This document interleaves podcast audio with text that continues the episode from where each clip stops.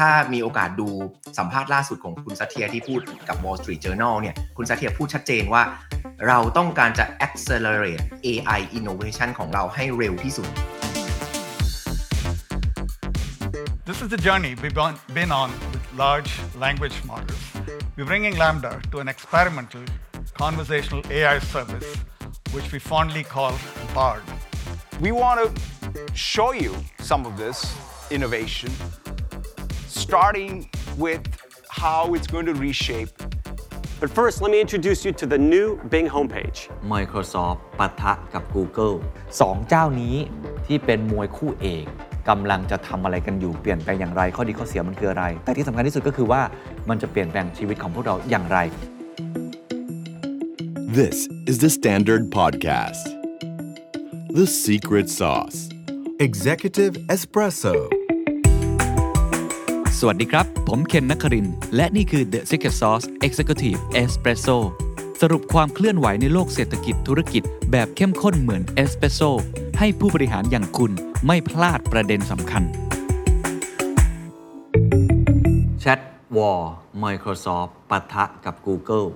ใครจะเป็นฝ่ายชนะ แล้วโลกจะเปลี่ยนแปลงไปอย่างไร เมื่อเกิดสงครามแชทสงคราม AI ในตอนนี้ครับ วันนี้ต้องกลับมาชวนคุยเรื่องนี้อีกครั้งครับ เพราะว่าเจ้า Chat GPT ถือได้ว่าสั่นสะเทือนวงการมาก ๆ นะครับ ถึงขั้นที่ว่า Google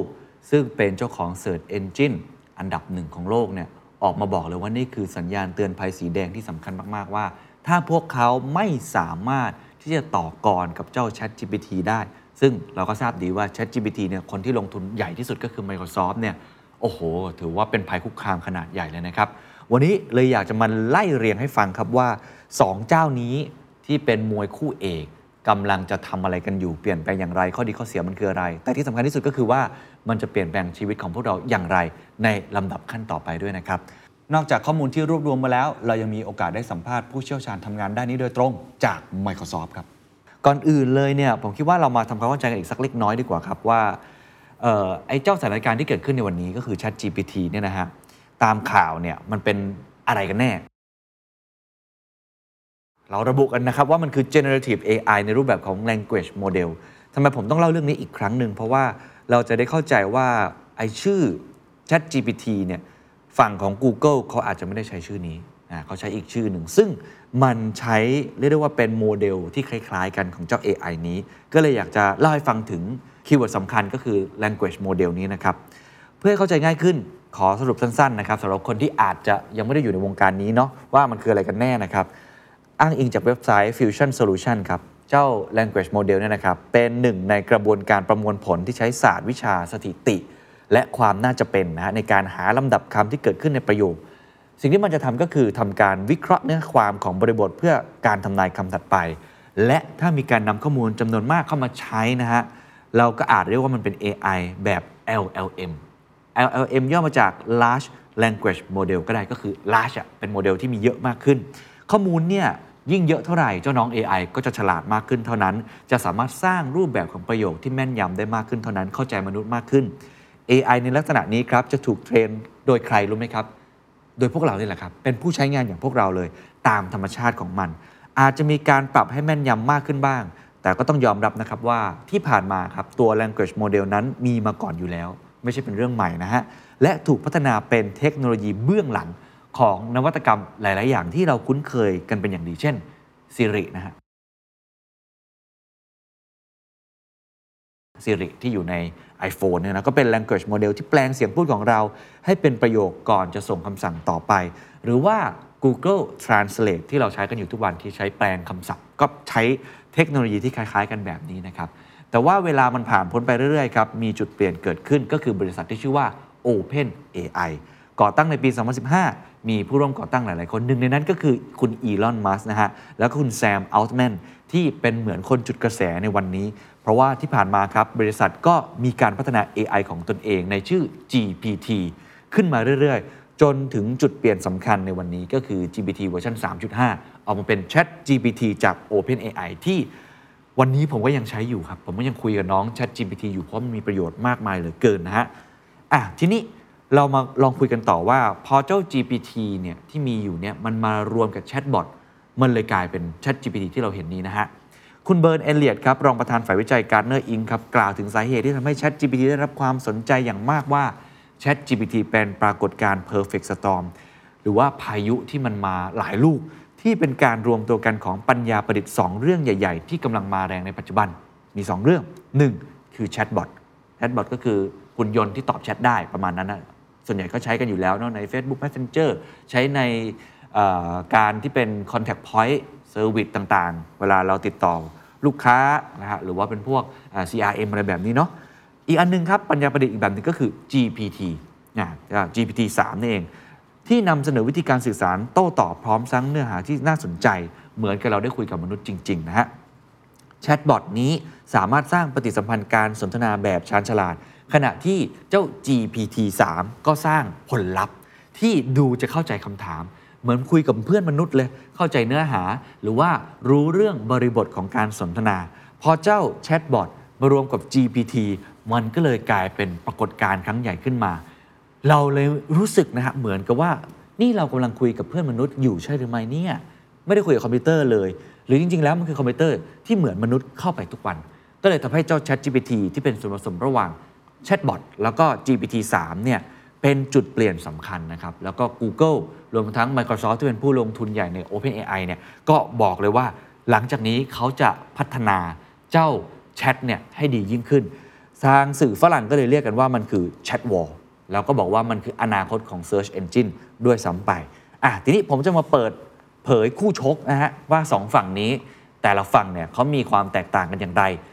ฝั่งแดงก่อนแล้วกันนะ ฝั่งแดงผมเรียกว่าคือ Google ฝั่งน้ำเงินคือสัตยานาเดล่าก็คือ Microsoft ไปที่ฝั่งแดงก่อน ฝั่งแดงก็คือ Google ซึ่งถือได้ว่าเป็นแชมป์เก่านะเขาเป็นแชมป์เก่าอยู่แล้วในการทำ Search Engine ครอง Market Share เนี่ย 90 กว่าเปอร์เซ็นต์อยู่แล้วนะฮะ หลังจาก ChatGPT เนี่ยเปิดตัวได้ไม่นานนะครับ มีรายงานจาก The New York Times เผยนะครับว่า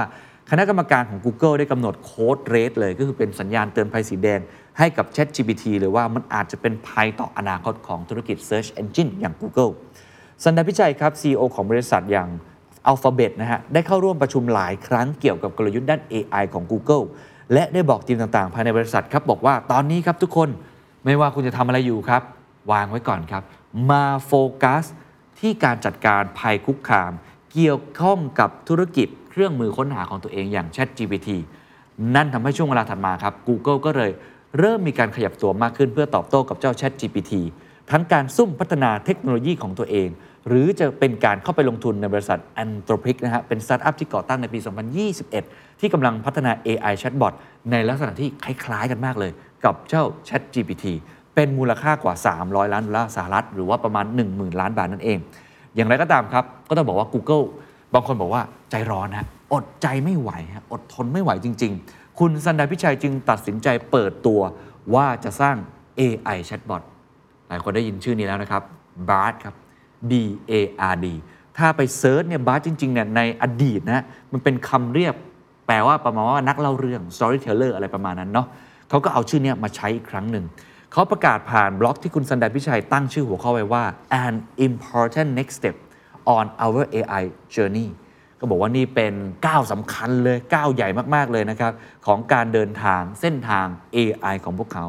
เจ้าบาร์ดนี้ถามว่าใช้เทคโนโลยีอะไร เขาเปิดเผยออกมาครับว่าใช้เทคโนโลยีที่เรียกว่า Lambda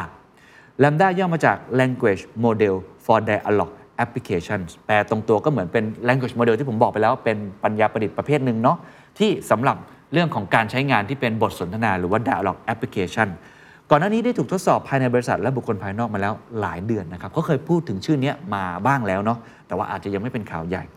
ชื่อก็บอกแล้วนะครับว่าเป็น AI แบบ language model ที่เราคุยกันก่อนหน้านี้ คุณสนันพิชัยครับ กล่าวนะครับว่า Search Engine ของบริษัทจะมีฟีเจอร์ปัญญาประดิษฐ์ที่นำเสนอข้อมูลสรุปที่ซับซ้อนในไม่ช้าก็คือไอ้เจ้า Google ที่มีอยู่เนี่ยจะเอาโมเดลเนี้ยเข้าไปใส่ add on เข้าไป ไม่ว่าคุณจะเสิร์ช Engine ที่ใช้มาเป็นแบบไหน จะมีเจ้าตัว chatbot ตัวนี้เพิ่มเติมเข้ามาด้วย เขาบอกว่าเราจะรวมข้อเสนอแนะจากภายนอกเข้ากับการทดสอบภายในของเราเอง เพื่อให้แน่ใจว่าการตอบสนองของ Bard นี้ เป็นไปตามมาตรฐานระดับสูง ในด้านคุณภาพ ความปลอดภัย และความสมเหตุสมผลของข้อมูลในโลกแห่งความเป็นจริงครับ แต่ผมต้องมาร์กดอกจันไว้ตัวโตๆเลยนะครับว่า ตอนที่เขาเปิดตัวมาเนี่ยเจ้าบาร์ d เนี่ยหุ้นตกนะฮะ ตกไปพอสมควรเลย เพราะว่ามันมีเหตุการณ์ที่จะใช้คำว่าเป็นความผิดพลาดก็ว่าได้ที่เกิดขึ้นนะฮะแต่เดี๋ยวขอไปเล่าในช่วงที่เราเทียบกันมัดต่อมัดก่อน เอาว่าเรามาเล่าหน้าตาของบาสดีกว่ามันเป็นยังไงก่อนเขาบอกอย่างนี้เขาบอกบาสเนี่ยจะทำให้หัวข้อที่ซับซ้อนเนี่ยเข้าใจได้ง่ายขึ้น โดยบนบล็อกที่ทุกท่านลองเข้าไปดูได้นะฮะในบล็อกนี้เนี่ยเขาจะมีวิดีโอขนาดสั้นอยู่ ซึ่งเป็นวิดีโอที่แสดงผลเหมือนเรากำลังใส่ข้อความลงไปในช่อง Input นะเหมือนกับเราพิมพ์เข้าไปในช่อง search แบบนั้นเลย ที่เขาทดลองให้เราดูเนี่ยใช้ว่า what new discoveries from the James Webb Space Telescope can I tell my nine year old about แปลเป็นไทยก็คือ ไอการค้นพบใหม่ ๆ จากกล้อง James Webb เนี่ยถ้าเราจะไปสอนเด็กอายุ 9 ขวบเนี่ยเราควรจะสอนอย่างไร ให้เด็ก 9 ขวบได้รับรู้ว่า ไอการค้นพบของไอกล้อง James Webb เนี่ยมันเป็นอย่างไรนะฮะจากนั้นโปรแกรมก็แสดงผลออกมาครับ เป็นสรุป 3 ข้อสั้นๆ เหมือนน้อง ChatGPT เลยก็คือต่อมาเป็นคล้ายๆ กับภาษาที่มันเข้าใจง่าย ไม่เหมือนกับการใช้ Search Engine ปกติ ที่สำคัญก็คือใน 3คำตอบเนี่ยมันมีให้เรากด like dislike หรือว่าสามารถกด check in ได้ด้วย เหมือนเป็นการให้มนุษย์ช่วยในการตรวจสอบความถูกต้องว่าจริงหรือไม่ ซึ่งก็อย่างที่ทราบนะฮะภายหลังก็มีคนมาบอกว่า ที่เขาบอกว่าเป็นกล้องตัวแรกที่สามารถถ่ายระบบสุริยะของเราได้ มันไม่จริงฮะนาซาออกมาพูดแล้วก็เป็นสำนักข่าวรอยเตอร์เนี่ยออกมา เรียกได้ว่าเปิดเผยว่าข้อมูลมันผิดนะจ๊ะอะไรประมาณนี้อะแต่อันนั้นเดี๋ยวค่อยกลับมาเล่ากันให้เห็นศักยภาพของมัน กลับมาก่อนครับว่ามันจะเป็นยังไงในหน้าตา เขาบอกว่าบนบล็อกในระบุนะครับว่าจะนำความสามารถ AI ที่พัฒนาอยู่ในทั้ง Lambda เองหรืออื่นๆเนี่ยมาใช้ในผลิตภัณฑ์ Google ที่คนใช้งานกันทุกวัน เริ่มต้นที่ Google Search พูดง่ายๆก็คือหน้าตาที่ได้มันจะเป็นอย่างนี้เลยฮะ สมมติว่าเราเสิร์ชใน Google สมมติคุณผู้ชมเนี่ยเสิร์ชคำว่า The Secret Sauce สมมตินะ ปกติอาจจะขึ้นเป็นรายการขึ้นเป็นอะไรต่างๆ นานา แต่ครั้งนี้คุณสามารถคุยกับเจ้า Google ได้ มันจะมีทั้งผลการค้นหาที่มีคำตอบที่ตอบเป็นภาษามนุษย์ มีคำอธิบายสรุปให้ด้วย แล้วด้านล่างก็แสดงเว็บไซต์ที่เกี่ยวข้องที่ให้ผู้ใช้นั้นเข้าไปเสิร์ชข้อมูลต่อได้ ซึ่ง Google บอกว่าจะเปิดตัวฟีเจอร์นี้ใน Google Search เร็วๆนี้นะครับเขาบอกว่าตอนนี้จุดเด่นหลักๆเนี่ยมีอยู่ 2 จุดด้วยกันที่น่าสนใจ ถ้าเกิดว่าเปิดตัวมาแล้วมันใช้ลักษณะที่มันเป็นแมสได้ อันแรกแน่นอนครับเขาเป็นเจ้าตลาดด้าน Search Engine อยู่แล้วเนาะ เป็นโอ้โหคนที่ใช้เยอะมากๆเลย 92.9%นั่นหมายความว่าการพัฒนา AI ที่มีฐานข้อมูลอย่าลืมครับ น้อง AI จะเก่งต่อเมื่อเรามีฐานข้อมูลจำนวนมาก มันก็น่าจะสร้างความได้เปรียบให้กับคู่แข่ง แล้วก็ไอข้อมูลแบบ Search Engine แบบนี้ข้อจำกัดของ ChatGPT จำได้ไหมครับ มันเก็บข้อมูลถึงปี 2021เนี่ยแน่นอนเดี๋ยวเขาคงจะเปิดเผยข้อมูลออกมามากกว่านี้ ในตัวเต็มนะฮะที่เป็นข้อมูลแบบ real time แต่ว่าของ Google เนี่ยมันได้ข้อมูลแบบนี้ตั้งแต่เริ่มต้นเลย ก็คือมันเป็นการรวบรวมข้อมูลที่มันค่อนข้างจะ up to date นิดหนึ่ง อันนี้ก็น่าจะเป็นความได้เปรียบ แต่เขาจะทำได้ดีแค่ไหน อันนี้ก็อีกเรื่องหนึ่งนะฮะ อันที่2ครับ สามารถนำเทคโนโลยีมาต่อยอดลงบนแพลตฟอร์ม เพราะว่า stickiness นะหรือความคุ้นเคยของคนมันติดไปแล้ว คือคนมันติด Google ไปแล้ว ผมเชื่อว่าทุกคนก็ search ผ่าน Google อยู่แล้วเป็นเรื่องปกติ เพราะฉะนั้นการที่เจ้า Bard เนี่ยจะเข้ามาเป็นส่วนหนึ่งเนี่ยส่วนเสริมอาจจะเป็นส่วนหลักก็ได้ในอนาคตเนี่ยมันก็สะดวกอย่างยิ่ง เหมือนมันเราอยู่ในแอปนี้อยู่แล้ว มันก็สะดวกเนาะยังไงเราก็ทำงานหรือว่าใช้งานอยู่ใน Google อยู่แล้ว มันก็จะเป็นจุดที่ทำให้เขาสามารถไม่ต้องไปเปิดตัวแอปพลิเคชันใหม่ ไม่ต้องมาให้เราดาวน์โหลดใหม่ ก็ใช้อันเดิมนี่แหละ มันก็อาจจะทำให้สามารถที่จะเพิ่มคนใช้งานได้อย่างรวดเร็วนะครับอย่างไรก็ตามต้องบอกว่าที่ผ่านมา BART เนี่ยไม่ใช่เทคโนโลยีตัวแรกที่ Google นำมาใช้บน Search Engine นะครับจริง ๆ แล้วก่อนหน้านี้มีหลายตัวที่นำมาใช้ เพียงแต่ว่าเราอาจจะไม่รู้ตัว อย่างเช่นมี BERT อ่านอกจากมี BART มี BERT ก่อนด้วยนะ BERT เนี่ยนะฮะมันคือถูกพูดถึงตั้งแต่ปี 2019 มันคืออะไร มันเป็นอัลกอริทึมที่ถูกนำมาใช้ใน Search Engine ของ Google ทำให้การแสดงผลการค้นหาสามารถทำได้ตรงกับความต้องการของเรามากยิ่งขึ้น เพราะฉะนั้นเนี่ยต้องบอกว่า Google เนี่ยเขามีเทคโนโลยีใหม่ๆขึ้นมาตลอดเวลาอยู่แล้ว แล้วก็ใส่เข้ามาในฟีเจอร์ต่างๆ ในเจ้า Google Search ที่เราอาจจะไม่รู้ตัวเลยด้วยซ้ำแต่ว่าผลลัพธ์ในการค้นหามันดีขึ้นอยู่แล้ว Bard ก็น่าจะเป็นอีกตัวหนึ่งที่เขาคาดว่าจะนำมาใส่มากขึ้นนะครับอะนั่นคือฝั่งแดงฮะ เราไปฝั่งน้ำเงินดีกว่าครับ ซึ่งผมคิดว่าฝั่งนี้หลังๆนี่ให้ข่าวเยอะฮะออกรายการบ่อยมากเลยสำหรับคุณสัตยานาเดล่านั่นเองนะครับฝั่งน้ำเงินครับ คู่ชกนี่น่าสนใจมาก Microsoft ครับ หลังจาก ChatGPT จุดกระแสไม่นาน Microsoft นะครับก็เล่นเกมธุรกิจที่อาจจะแหวกจาก Google เล็กน้อย ก็คือเขาไม่ได้ทำเองทั้งหมด ก็คือลงทุนกับ OpenAI เลย เอาเทคโนโลยีนี้มาใช้ฮะ วันที่ 23 มกราที่ผ่านมาครับ Microsoft ประกาศว่าบริษัทเนี่ยเตรียมเพิ่มเงินลงทุนใน OpenAI มูลค่าราวกว่า 10,000 ล้านดอลลาร์สหรัฐ คิดเป็นเงินไทยครับ ก็เกิน 3 0 0แสนล้านบาทนะก็สูงมากนะ แล้วนี่ถือว่าเป็นการลงทุนครั้งที่ 3 หลังจากที่ก่อนหน้านั้น Microsoft ได้เข้าไปลงทุนใน OpenAI มาแล้วถึง 2 ครั้ง นับตั้งแต่ปี 2019 เป็นต้นมานะครับทางคุณสัตยานาเดล่าครับได้กล่าวในบล็อกนะฮะบอกว่าความร่วมมือกับ OpenAI มีขึ้นภายใต้ความทะเยอทะยานของทั้งสองฝ่าย ในการที่จะร่วมมือกันเพื่อพัฒนาการวิจัย AI ที่ทันสมัยอย่างมีความรับผิดชอบ และทำให้ AI เป็นประชาธิปไตยในฐานะแพลตฟอร์มเทคโนโลยีใหม่อะลองไปดูหน่อยนะครับว่าเขาจะเอาไปใช้งานในแบบไหนฮะจริงๆ ผมมีข้อมูลนี้มาก่อนหน้านี้แล้วเนาะหลายคนคงทราบนะผมได้แอบหินไปแล้วนิดหนึ่งในตอนก่อนหน้านั้นว่า Microsoft Teams นี่แหละครับ ที่เขาจะเอา Open AI หรือว่าเจ้า ChatGPT นี้มาใช้ เขาเรียกมันว่า Microsoft Teams Premium ครับ เปิดตัวเลยฮะ Teams Premium ประสานพลัง ChatGPT เข้ามาถามว่าพิเศษยังไง ความเจ๋งของ Teams Premium ก็คือสามารถบันทึกการประชุมแบบอัตโนมัติได้ แถมยังแปลสดได้มากถึง 40 ภาษา ผมเชื่อว่าหลายคนที่ใช้พวก conference ออนไลน์แบบนี้ คงรู้สึกอยู่แล้วว่ามันมี pain อย่างหนึ่งก็คือเราไม่สามารถที่จะมีคนมาช่วยจดการประชุมได้ หรือว่าบางครั้งมันจะมีกำแพงเรื่องภาษา Teams Premium ครับขับเคลื่อนด้วย Language Model GPT 3.5 ของ OpenAI ครับ สามารถสรุปได้ เรียกได้ว่าเหมือนเลขาของคุณเลย เป็นเลขาที่ช่วยสรุปสร้างบันทึกแบบย่อ มีการไฮไลท์การประชุมได้แบบอัตโนมัติ ในเว็บไซต์ของ Microsoft นะครับระบุว่า AI ยังพร้อมให้ความช่วยเหลือในการทำงานร่วมกันที่ยากที่สุด ถามว่าคืออะไร ก็คือการทำงานร่วมกับผู้คนที่พูดภาษาต่างๆ กัน ที่ไม่เหมือนกัน ทุกคนสามารถทำอะไรได้ครับ เปิด เรียกได้ว่าซับไตเติลสดๆ ใน Teams ดูบรรยายแบบเรียลไทม์ในภาษาพูดได้ โอ้โห นี่สวรรค์แล้วลองคิดภาพครับ คนญี่ปุ่น คนอังกฤษ คุยกับคนจีน คุยกับคนไทย คุยกับคนมาเลเซีย ปกติต้องใช้ภาษาอังกฤษกันตลอด แต่บางทีมีกำแพงภาษา ถ้าเกิดว่าคุณสามารถใช้สิ่งเหล่านี้ได้ถึง 40 ภาษา นี่คือวิเศษมากเหมือนมีล่ามส่วนตัว สามารถมาแปลสดๆได้เป็นซับไตเติล นอกจากนี้ครับ ใครลองเข้าไปในเว็บไซต์ของ Microsoft ก็จะเห็นเลยว่า ถ้าคุณพลาดการประชุมนั้นไปอาจจะติดประชุมอื่น หรือว่าไม่สะดวกในเวลานั้น การประชุมนี้จะถูกบันทึกไว้ แยกเป็น sequence ชัดเจน ว่าคุณอยากจะฟังช่วงไหน หัวข้ออะไรเกี่ยวกับคุณบ้าง ก็คือแบ่งเป็น agenda agenda ให้ ถามว่าราคาเท่าไหร่ครับ Microsoft มีการประเมินราคาไว้ว่าจะให้ผู้ใช้เนี่ยจ่ายเงินเรา 7 ดอลลาร์ต่อเดือนสำหรับช่วงแนะนำก็ประมาณ 235 บาท ถ้าเทียบเป็น มูลค่าออกมาผลลัพธ์ออกมาแบบนี้ ผมว่าบริษัทก็พร้อมจ่ายนะ ถ้าเกิดมันทำได้ work จริงๆนะฮะถ้า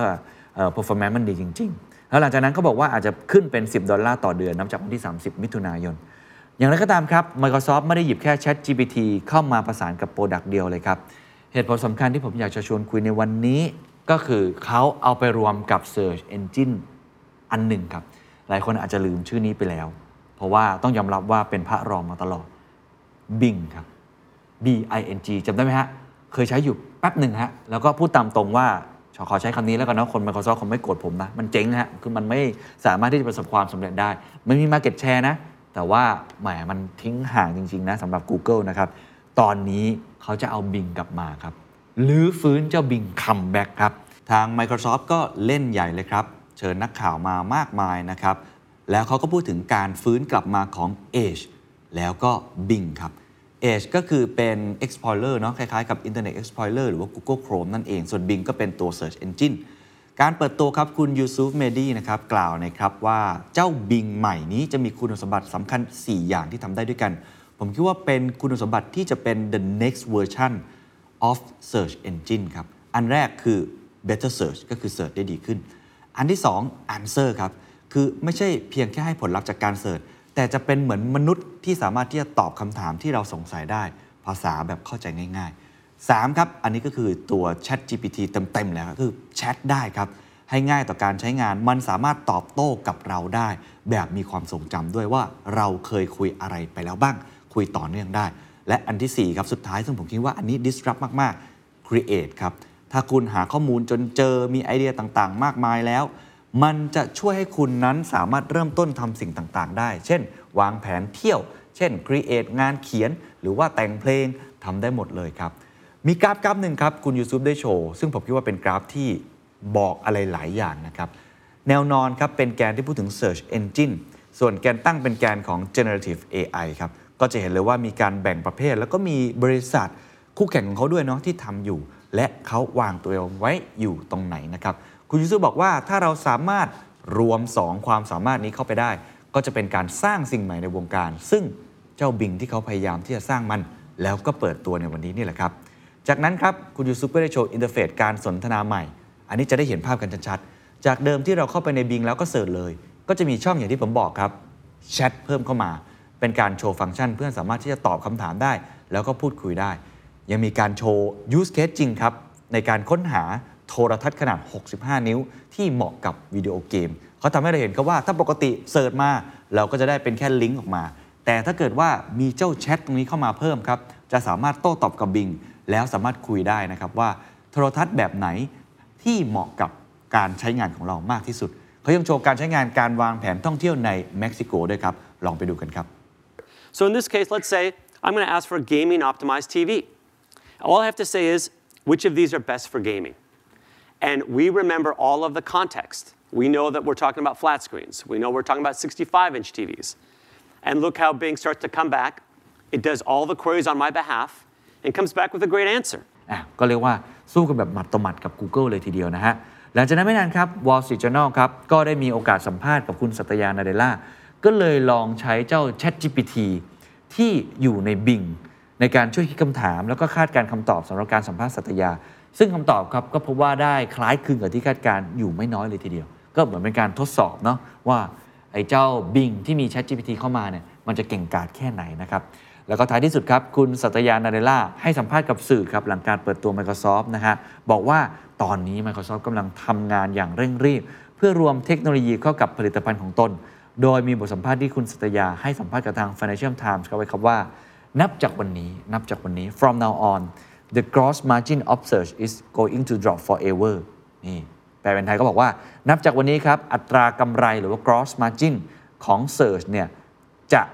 ลดลงจะ drop ลง ก็หมายความว่าการแข่งขันมันจะเพิ่มขึ้นนั่นเอง เป็นการพูดไกลๆว่า ฉันมาแล้วนะจ๊ะ Google ที่คุณได้มาจิ้นดีมาตลอด ฉันมาแล้ว ยังพูดต่อครับ there is such margin in search which for us is incremental for Google มีการเมนชั่นชื่อด้วยนะ is not they have to defend it all แต่เป็นทางนี้ก็คือสำหรับ Microsoft เนี่ย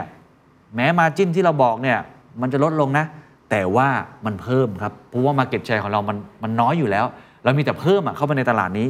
สำหรับ Microsoft มาจิ้นแบบนี้จะเป็นการเพิ่มขึ้นแน่นอนอะได้เข้าไปแชร์มาเก็ตนั้นในตรงนี้ แต่สำหรับ Google ครับเขาไม่เป็นแบบเราฮะเขาจำเป็นที่จะต้องปกป้องมันนะก็คือ พร้อมที่จะเป็นผู้ท้าชิงเรียบร้อย แล้วก็ เข้าไปในตลาดไม่มีเลยจะเสียครับ มีแต่ได้เพิ่มอยู่แล้วเพราะว่าตอนนี้ก็ถือว่ากินส่วนแบ่งน้อยอยู่แล้ว แต่ Google นี่แหละ จะต้องปกป้องไอ้ส่วนแบ่งการตลาด 90กว่าเปอร์เซ็นต์ตรงนี้ให้ได้ น่าสนใจครับอะเพราะฉะนั้นเพื่อที่จะไปดูครับว่ามวยคู่นี้จะเป็นยังไงหมัดต่อหมัดใครเจ๋งกว่าใครกันแน่ ผมต้องบอกก่อนว่าเร็วไปนิดหนึ่งที่จะมาพูดกันในตอนนี้ แต่เราพอได้จะวิเคราะห์ได้จากข้อมูลที่เรามี ว่าแต่ละเจ้ามีจุดเด่นจุดด้อยอย่างไรนะฮะ นั้นลองไปดูกันครับ ไปที่เรื่องของเทคโนโลยีที่อยู่เบื้องหลังนะครับก่อนสักเล็กน้อย แล้วก็การเข้าถึงผู้ใช้นะครับ Google ก่อน Google อย่างที่ผมบอกครับว่าเจ้า Lambda เนี่ยจริง ๆ แล้วย้อนกลับไปในเดือนพฤษภาคมปีที่แล้วเนี่ย Google มีการเปิดตัวไอ้เทคโนโลยีปัญญาประดิษฐ์อันนี้อยู่แล้วนะครับเป็นแชทบอทที่พัฒนาขึ้นโดยเน้นการสนทนาโต้ตอบกับผู้ใช้ แล้วก็สามารถที่จะอ้างอิงข้อเท็จจริงของข้อมูลได้ ซึ่งพูดตามตรงก็คือมันเป็นมวยถูกคู่กับ ChatGPT เลยนะครับเจ้า Lambda 2 นี้ LaMDA เป็นโมเดลที่มีการ train ก่อนการใช้งานด้วยพารามิเตอร์เข้ามาคำนวณมากกว่า 137,000 ล้านรายการ train ด้วยข้อมูลขนาดใหญ่ 1.56 ล้านล้านคำ LaMDA วัดความก้าวหน้าโดยอิงตามข้อเสนอแนะจากโมเดลที่ผ่านการฝึกอบรมล่วงหน้า เป็นโมเดลที่ปรับแต่งอย่างละเอียด และเจ้าหน้าที่ประเมิน และปรับโมเดลตามเกณฑ์คุณภาพ ความปลอดภัยและความสมเหตุสมผล ตัวเลขเมื่อกี้คือ 130,000 ล้านรายการนะครับของ Google ของ Microsoft ครับ ก็มวยคู่นี้นะฮะเขาใช้เจ้า ChatGPT ถ้าเราอ้างอิงจากข้อมูล Science Focus ระบุนะครับว่า ChatGPT ใช้เทคโนโลยี GPT-3 มีพารามิเตอร์ที่ใช้คำนวณนะครับ มากถึง 175,000 ล้านรายการ โอ้ ไม่แพ้กันเลยนะครับทว่าจุดเด่นหนึ่งของ Lambda ก็ต้องยอมรับนะครับว่า Google นั้นครอบครองส่วนแบ่งการตลาดของ Search Engine อันดับหนึ่งของโลกก็คือมากกว่า 92% ขณะที่ Bing เนี่ยมันอยู่ที่ประมาณ 3.42%ทำให้ Lambda หรือว่าเจ้า Google เนี่ยนะครับสามารถเข้าถึงผู้ใช้ได้มากกว่า ดังนั้นในหมัดแรกของข้อมูลก็ต้องยอมรับนะครับว่า Google มีแต้มต่อพอสมควรนะครับสามารถที่จะเก็บข้อมูลได้มากขึ้น และอย่างที่ผมบอกครับ ในเมื่อคนใช้ใช้อยู่แล้ว มันก็มีโอกาสที่จะรวบรวมข้อมูลในแบบอัปเดต ได้มากกว่า Microsoft พอสมควรเลยก็ตาม แต่ก็ไม่แน่ครับ เพราะว่าทาง สันดาพิชัยนะครับที่เปิดตัวบาสออกมาก็ต้องยอมรับนะครับว่ามีสิ่งที่เขาผิดพลาดไป เป็นการผิดพลาดที่ผมใช้คำว่าก็เสียหน้าไปพอสมควรเหมือนกันนะ เพราะอย่างที่ผมบอกครับว่าตอนโชว์การแสดงผลให้คนหาประโยชน์เนี่ยบอกว่าการค้นพบใหม่ๆจากกล้องเจมส์เว็บของนาซาเนี่ยอธิบายให้เด็กเก้าขวบอธิบายยังไงดี ปรากฏว่าเขาอธิบายผิดไปเรื่องข้อมูลเลยนะฮะรอยเตอร์เนี่ยออกมาเปิดเผยว่ามีความผิดพลาดอยู่ เพราะว่าเขาเขียนอธิบายต่อไปนะว่า กล้องโทรทัศน์อวกาศเจมส์เว็บเนี่ยเป็นกล้องตัวแรกของโลกที่ถ่ายภาพนะครับจากนอกระบบสุริยะจักรวาลได้เนาะก็เป็นข้อมูลที่ไม่ถูกต้อง เพราะว่าถ้าอ้างอิงจากนาซาโดยตรงเนี่ยกล้องตัวแรกที่ถ่ายภาพดาวเคราะห์นอกระบบสุริยะของเราได้คือกล้องโทรทัศน์ VLT จากหอดูดาวท้องฟ้าซีกใต้แห่งยุโรป ก็ข้อมูลผิดจะว่ายังไงก็ได้นะ คือผิดเต็มๆ ซึ่งอันนี้ก็ทำให้หุ้นตกไปถึง 9%นะฮะ หลายคนก็บอกอย่างนี้ว่าเป็นการออกหมัดพลาดหรือเปล่า จะแพ้ในศึกแชทบอท AI หรือเปล่า อย่างไรก็ดีครับ ต้องบอกว่าพลาดทั้งคู่ครับ ฝั่งบิงจาก Microsoft ที่ตอนแรกดูเหมือนจะได้แต้มต่อ ก็มีพลาดเหมือนกันครับ เพราะว่าหลังจากการเปิดตัวครับ มีนักวิจัย Search Engine ตรวจสอบข้อมูลที่แชทบอท Bing พบว่ามีข้อเท็จจริง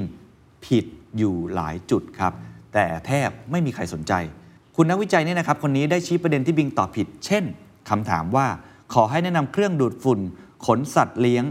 บิงก็ตอบข้อดีข้อเสียของรุ่นเด่นๆ มาให้โดยยกตัวอย่าง Dyson แล้วก็ b i s s e l Pet Hair Eraser ที่เป็นเครื่องดูดฝุ่นไร้สายทั้งคู่ แต่กลับบอกข้อเสียของ b i s s e l ว่าสายสั้นเกินไปเพียง 5 เมตร หรือว่า 16 ฟุตเท่านั้น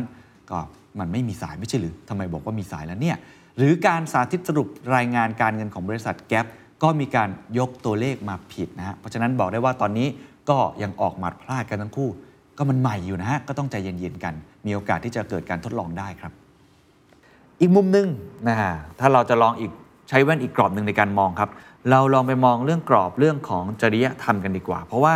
เรื่องนี้เป็นเรื่องใหญ่นะครับ เรื่องของ ethics เนาะเรื่องของเจ้าแชทบอทพวกนี้มันจะมาแย่งงานเราหรือเปล่า หรือว่ามันจะทำให้เกิดอาชญากรรมมากขึ้นไหมเกิดการหลอกลวงกันมากขึ้นไหมเกิดเฟกนิวส์กันมากขึ้นไหมหรือมุมมองต่างๆ ที่เกี่ยวข้องกับในด้านสังคมของกระทบเนี่ยมันเกิดขึ้นแน่นอนอ่าแต่ว่า แต่ละเจ้ามีวิธีการในการป้องกันเรื่องนี้อย่างไร เรื่องนี้ก็เป็นเรื่องใหญ่รวมทั้ง regulator ก็ต้องเข้ามาทำงานในส่วนนี้นะครับหลังจากการเปิดตัวทดสอบ Lambda ของ Google ได้ไม่นานครับ มีข้อมูลหลุดออกมาจากวิศวกรภายในของ Google ครับ เผยให้เห็นบทสนทนาระหว่างเขาและ Lambda รายละเอียดน่าสนใจมากครับ แล้วก็น่าตกใจในเวลาเดียวกันนะครับ เพราะว่าในปีที่แล้ววิศวกรคนดังกล่าวครับ ได้ป้อนคำถามบางอย่างให้กับ Lambda ลักษณะคำถามเนี่ยเป็นเรื่องของการถามความรู้สึกหรือความเห็นในเรื่องจริยธรรม อยากรู้ไหมครับแลมด้าตอบมาอยังไงแลมด้าตอบกลับมานั้นทำให้วิศวกรเชื่อว่าปัญญาประดิษฐ์สุดล้ำนี้กำลังมีความคิดเป็นของตนเอง เช่น กลัวการถูกปิดระบบ หรือว่ากลัวความตายแลมด้าตอบกลับมาอย่างนี้เนาะนอกจากนี้เขายังบอกอีกว่ารู้สึกเหมือนกำลังสนทนาอยู่กับเด็ก 7-8 ขวบเลยทีเดียว ก็คือมันเหมือนมนุษย์มากๆเลย ก็ทำให้ใครหลายคนค่อนข้างกังวลว่า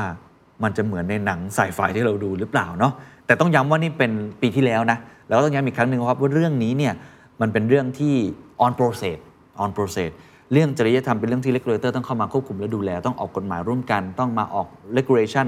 อะไรต่างๆ ร่วมกัน อันนี้เป็นแค่เบื้องต้นเท่านั้น แต่ว่ามันก็มีความกังวลเกิดขึ้นจากฝั่งของเจ้าแลมด้านะครับส่วน Microsoft เองตอนนี้แม้ว่าจะยังไม่มีข่าวเรื่องความผิดพลาดใด ๆ แต่ก็ต้องรอติดตามกันต่อไปว่าในอนาคตเนี่ย มันจะเป็นยังไงต่อ เพราะว่าผม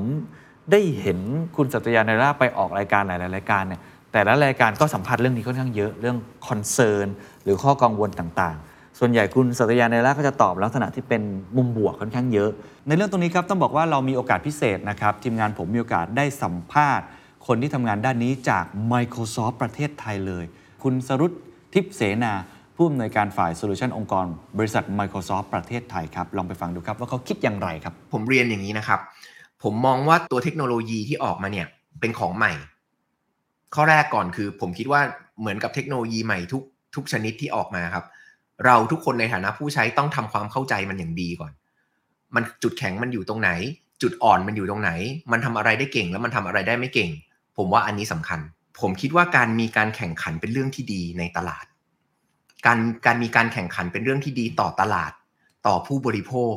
ต่อผู้ใช้เทคโนโลยีอย่างพวกเราทุกคน เพราะว่าอย่างที่คุณ Satya Nadella ท่านก็พูดในทุกๆเวทีเลยว่า Microsoft เราจริงจังมากๆเรื่อง AI แล้วก็ถ้าถ้ามีโอกาสดูสัมภาษณ์ล่าสุดของคุณ Satya ที่พูดกับ Wall Street Journal เนี่ยคุณคุณ Satya พูดชัดเจนว่า เราต้องการจะ accelerate AI innovation ของเราให้เร็วที่สุด แล้วเวลาเราพูดคำว่าเร็วที่สุดเนี่ยเราไม่ได้พูดกันที่หลักปี เราพูดหลักเดือน หรือบางครั้งเนี่ยหลักสัปดาห์ รู้ไหมครับเดือนกุมภาที่ผ่านมาเนี่ยเพียงแค่เดือนเดียวเนี่ย Microsoft เราเปิดตัวเรื่องของ AI เนี่ยสามตัว คือตัวที่ผมพูดไปเมื่อตอนต้นนะครับ Microsoft Teams ที่มี AI Empower Viva Sale หรือ CRM ที่มี AI Empower และตัวที่โด่งดังที่สุดตอนนี้ก็คือ Bing Search ที่มี AI Empower ภายในเวลาหนึ่งเดือนหรือ 4 สัปดาห์เนี่ยครับ เราเปิดตัว 3 เรื่องนี้แล้ว เพราะฉะนั้นสำหรับ Microsoft ผมว่า AI เป็น Top Agenda ของเราตอนนี้ นะครับ แล้วก็เราทุกคนวิ่งกันอย่างรวดเร็วที่สุดเลย ในเรื่องของการพา AI ออกจากห้องแลบเนี่ยมาให้ถึงมือผู้ใช้งานอย่างพวกเราทุกคนเนี่ยโดยเร็วที่สุดครับ ถามว่าต้องจับตาอะไรต่อ หลังจากนี้นะฮะสิ่งที่ต้องจับตาหลังจากนี้ในอนาคตก็ดูว่าบริษัทอื่นๆเนี่ยมีใครเข้ามาอีกไหมต้องบอกก่อนว่าไม่ใช่แค่ 2 เจ้านี้ที่ทำนะฮะมีอีกหลายเจ้าเช่น Salesforce อ่า Salesforce เราเห็นแล้วเนาะ แล้วก็มีเจ้า Baidu นะฮะ Baidu นี่เปิดตัว e r n i e Bot ส่วน Salesforce เนี่ยเป็นรูป i s t y l e นะฮะเราคนเห็นไหมฮะ เปิด AI Chatbot เช่นเดียวกันนะครับ โดยเฉพาะฝั่งจีนนะที่เขาก็พยายามที่จะลงทุนในตรงนี้ ไม่ต่างจาก ChatGPT เลยนะครับ เรียกได้ว่าตอนนี้วงการสตาร์ทอัพวงการเทคโนโลยีทั่วโลกนะครับ เรื่องนี้เป็นเรื่องที่ไม่มีใครอยากตกกระแสเลย เป็นเทรนด์ที่สุด อย่างที่ผมเคยบอกไปแล้วว่า ถ้าช่วงปี 2020 นะฮะ 2021 เนี่ย คริปโตเคอเรนซีเป็นกระแสมาก ๆ ปีนี้ 2023 ครับ เป็นปีที่คนสนใจเรื่อง AI Chatbot หรือว่าเจ้า ChatGPT นี้มาก ๆ ไม่มีใครอยากตกขบวน แล้วก็เป็นจุดหักเหทางประวัติศาสตร์ แต่ว่าอีกอย่างหนึ่งที่ต้องจับตา นอกจากว่าจะมีเจ้าอื่นขึ้นมามากน้อยแค่ไหนแล้ว ซึ่งผมคิดว่าน่าจะมีอีกหลาย ๆ เจ้า ที่ขึ้นมาท้าชิงในตลาดนี้หรืออย่างน้อยก็คิด product ของตัวเองฟีเจอร์ของตัวเองนะฮะหรือลงทุนในเรื่องนี้ คือเรื่องจริยธรรมที่ผมอยากชวนคุยต่ออีกสักเล็กน้อยเพราะเมื่อกี้เราพูดถึงไม่ว่าจะเป็นฝั่ง Google เอง หรือ Microsoft เองว่าเขามีมุมมองต่อเรื่องนี้ยังไง เราต้องไปดูมุมมองจากคนที่เป็น regulator หรือมุมมองจากคนที่เป็น third party ที่ทำงานเรื่องนี้โดยตรงครับ คุณบีนาแอมมานาดนะครับผู้นำด้านจริยธรรมด้านเทคโนโลยีที่น่าเชื่อถือของ Deloitte นะฮะแล้วก็เป็นกรรมการบริหารของ Global Deloitte AI Institute กล่าวนะครับว่า ยุคนี้วินาทีนี้เลยครับ เรากำลังย้อนกลับไปสู่ยุคโซเชียลมีเดียถามว่าย้อนไปในมุมไหน และเป็นการย้อนในลักษณะที่มีผลลัพธ์ที่ อาจจะไม่ได้ตั้งใจที่เกิดขึ้น พร้อมกับเทคโนโลยีใหม่เสมอ คือเมื่อไรก็ตามที่เกิดเทคโนโลยีใหม่ มันจะมีผลบวกและมีผลลบ มันจะมีผลกระทบที่แม้แต่คนคิดเองเขาก็ไม่รู้ตัวครับผมเปรียบเทียบเหมือนมาร์คซักเกอร์เบิร์กตอนเขาคิดค้นเขาก็ไม่รู้หรอกว่า มันจะสร้างผลกระทบต่อการเลือกตั้งสหรัฐมากขนาดนี้ เขาก็ไม่รู้บอกว่าคนที่ไปกราดยิง แม้กระทั่งในประเทศไทยเองก็จะไลฟ์เฟซบุ๊กผ่านช่องทางนี้เขาอาจจะคิดแต่อาจจะไม่ได้ป้องกันไว้ดีพอ เพราะฉะนั้น ไอ้การเกิดนวัตกรรมใหม่ๆ ตรงนี้ มันมีข้อ concern เรื่องจริยธรรมค่อนข้างมาก คุณอมนาดครับเน้นย้ำว่าคอมพิวเตอร์ scientist หรือว่าเป็นนักวิทยาศาสตร์คอมพิวเตอร์ที่ทำงานเกี่ยวกับ AI ยังไม่สามารถแก้ปัญหาความลำเอียง ซึ่งเป็นปัญหาที่มีมาอย่างยาวนานหลายปี ตลอดจนปัญหาที่น่าเป็นห่วงอื่น ๆ ที่ทำให้เกิดความขัดแย้งกับเทคโนโลยี โดยปัญหาสำคัญประการหนึ่งก็คือเจ้าบอท AI นี้ไม่สามารถแยกความจริงออกจากจินตนาการได้ น่ากลัวนะครับเรื่องนี้นะฮะนอกจากนี้ครับเนื้อหาบางส่วนจากโพสต์ของสิทธิพลพรรณวิไลครับอันนี้คนไทยนะครับเป็น software engineer หลายคนรู้จักในนามเจ้าของบล็อกหนูเนย .com เนี่ยนะฮะมีการระบุถึงการพัฒนาเทคโนโลยี language model หรือ LM ไว้ครับว่าจริยธรรมเป็นสิ่งที่ language model ต้องจัดการให้ได้ เราไม่สามารถเชื่อข้อมูลจาก large language model หรือว่า LLM ได้ เพราะมันเป็นการเรียนรู้ข้อมูลจำนวนมาก แต่การเรียนรู้จากข้อมูลจำนวนมาก มันแปลว่าถูกต้องหรือเปล่าครับ ไม่เกี่ยวนะฮะ ข้อมูลใน Google หลายครั้งก็ผิดถูกไหมครับ ข้อมูลในวิกิพีเดียนี่ตัวผิดเลยฮะ ใครที่ทำรีเสิร์ชเรื่องนี้ต้องระมัดระวังเรื่องวิกิพีเดียมากๆอยู่แล้ว เพราะฉะนั้นเรื่องนี้ก็มีบวกแล้วก็มีลบ มีข้อมูลจำนวนมาก คิดภาพเด็กในอนาคตครับอาจจะไม่เสิร์ช Google ก็ได้ถูกไหมฮะ search ในเจ้า ChatGPT คุยกับ ChatGPT ทำการบ้านกับครู ปรากฏว่า ChatGPT ตอบคำถามที่มันผิดออกมา หรือตอบคำถามที่ลำเอียงคำถามที่มันเหยียดเพศ เหยียดผิวคำถามที่นำไปสู่ความรุนแรง เรื่องนี้ก็เป็นเรื่องใหญ่เหมือนกัน อันนี้ก็เป็นข้อ concern เรื่องจริยธรรมที่เราก็ต้องระมัดระวังอย่างยิ่งนะครับ ส่วนเรื่องสุดท้ายครับผมว่าเรื่องนี้จะคล้ายๆ กับเวลามีเทคโนโลยีใหม่ๆครับมันก็จะมีการลงทุนเพิ่มมากขึ้นเนาะก็มีทั้งคนที่ทำจริง กับมีคนที่เกาะกระแส มันก็มีคนที่เวลาลงทุนได้เงิน กับมีคนที่ลงไปแล้วกลายเป็นเมาฮะ เหมือนกันครับ เทคโนโลยีก็มีของจริงของปลอม เป็นเรื่องปกติมากๆ มีการรายงานนะครับว่าการที่คุณจะให้ความสำคัญกับ AI นะครับทำให้หุ้นกลุ่มเทคโนโลยีเนี่ยโดยเฉพาะในประเทศจีนครับปรับตัวสูงขึ้น เพราะมันกระตุ้นให้เกิดการเดิมพันเก่งกำไรในเทคโนโลยีคอมพิวเตอร์ที่ปฏิวัติวงการ มันก็คล้ายๆโลกคริปโตนะเราเห็นภาพชัดมาแล้ว โอ้โหหายมากๆ หลายคนเข้าไปลงทุนเพียบเลยครับ ในจีนตอนนี้ครับเขาบอกว่าปัจจุบันนักลงทุนจีนแผ่นดินใหญ่ยังคงเดินหน้าลงทุนในหุ้นของบริษัทที่เกี่ยวข้องกับเทคโนโลยี AI นะครับไม่ว่าจะเป็นหันหวางเทคโนโลยี TRS Information Technology หรือว่า CloudWalk Technology ล่าสุดครับ Tencent เป็นอีกหนึ่งบริษัทเทครายใหญ่ของจีน ออกมายืนยันข่าวการวิจัยและพัฒนา AI Chatbot ของตัวเองว่าจริง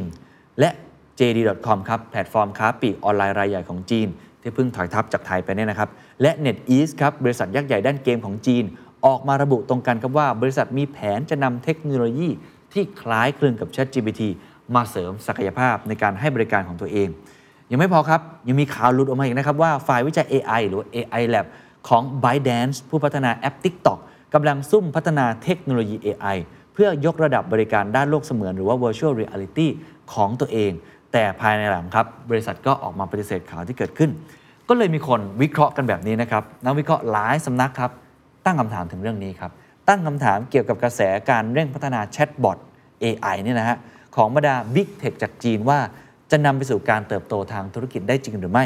พร้อมทั้งเตือนนักลงทุนว่าไม่ควรหลงไหลไปกับกระแสนี้ให้มากจนเกินไปนัก เพราะหากเทคโนโลยีนี้ไม่สามารถสร้างการเติบโตทางธุรกิจได้จริง หุ้นที่ลอยขึ้นไป มันอาจจะเป็นฟองสบู่แล้วก็ร่วงกลับลงมา มันอาจจะเป็นการหลอกเมาก็เป็นไปได้ ซึ่งเรื่องนี้มีกรณีศึกษาเกิดขึ้นมากมายครับกับเทคโนโลยีที่เราดูว่ามันน่าจะมา แต่ว่ามันไม่มา ผู้บริหารบริษัทด้านเทคโนโลยีรายหนึ่งก็เลยเปิดเผยกับทางนิเคอิไว้นะครับว่าการนำเทคโนโลยี AI มาใช้เพื่อเพิ่มประสิทธิภาพทางธุรกิจถือเป็นเรื่องปกติ แต่เมื่อใดก็ตามครับที่มี the next big thing หรือว่ากระแสใหญ่ๆเกิดขึ้น บริษัทต่างๆ ก็จะทยอยออกมาบอกว่าตัวเองอยู่ในกระแสนั้น คือกลัวที่จะตกขบวนนะฮะ มีความเกี่ยวข้องกระแสดังกล่าว ทั้งที่ในความเป็นจริงแล้วโปรดักต์ดังกล่าวอาจจะยังไม่อยู่ในแผนของบริษัทด้วยซ้ำคือขอแจมหน่อย เพื่อทำให้ราคาหุ้นของตัวเองมันดูดีขึ้น คุณไกหวางนะครับนักวิเคราะห์หลักทรัพย์อาวุโสจาก Morningstar Asia ครับได้ออกมาเตือนนะครับว่าการพัฒนาเทคโนโลยี AI Chatbot ระดับสูงในประเทศจีน ยังอยู่ในช่วงเริ่มต้น ยังมีความไม่แน่นอนสูง โดยที่ ความไม่แน่นอนยังเกิดขึ้นได้มากมายเกี่ยวกับด้าน ไม่ว่าจะเป็นการแข่งขันกฎระเบียบข้อบังคับ หรือว่าท้ายที่สุดครับ เรื่องของการสร้างรายได้จากผลิตภัณฑ์ในระยะยาว ว่าจะสามารถทำออกมาในรูปแบบใดที่เป็นรูปธรรมได้จริง ๆ ก็เป็นคำเตือนออกมา ซึ่งผมคิดว่าคำเตือนนี้คลาสสิกฮะในเทคโนโลยีใหม่ๆ อย่างสม่ำเสมอต้องระมัดระวังพอสมควรนะครับ นี่คือทั้งหมดนะครับของแชทวอลฮะสงครามแชท เปิดศึกขึ้นแล้วนะครับโดยเฉพาะฝั่งแดงและฝั่งน้ำเงินที่เราเห็นกัน ก็คือ Microsoft แล้วก็ Google น่าสนใจว่าหลังจากนี้จะเป็นอย่างไรต่อไป รวมทั้งน่าสนใจว่าข้อกังวลไม่ว่าจะเป็นเรื่องจริยธรรมนะครับหรือว่าเรื่องอื่นที่เกี่ยวข้องเองก็ตามทีเนี่ยมันจะมีคนเข้ามาทำงานตรงนี้มากน้อยแค่ไหน ผมคิดว่ายังมีบทสนทนาที่เกิดขึ้นได้อีกมากมายในโลกที่มันหมุนเร็วมากขึ้นเรื่อยๆ แล้วผมเชื่อว่า AI Chatbot เป็นอีก หัวข้อหนึ่งที่เราต้องติดตามอย่างไม่กระพริบตาครับ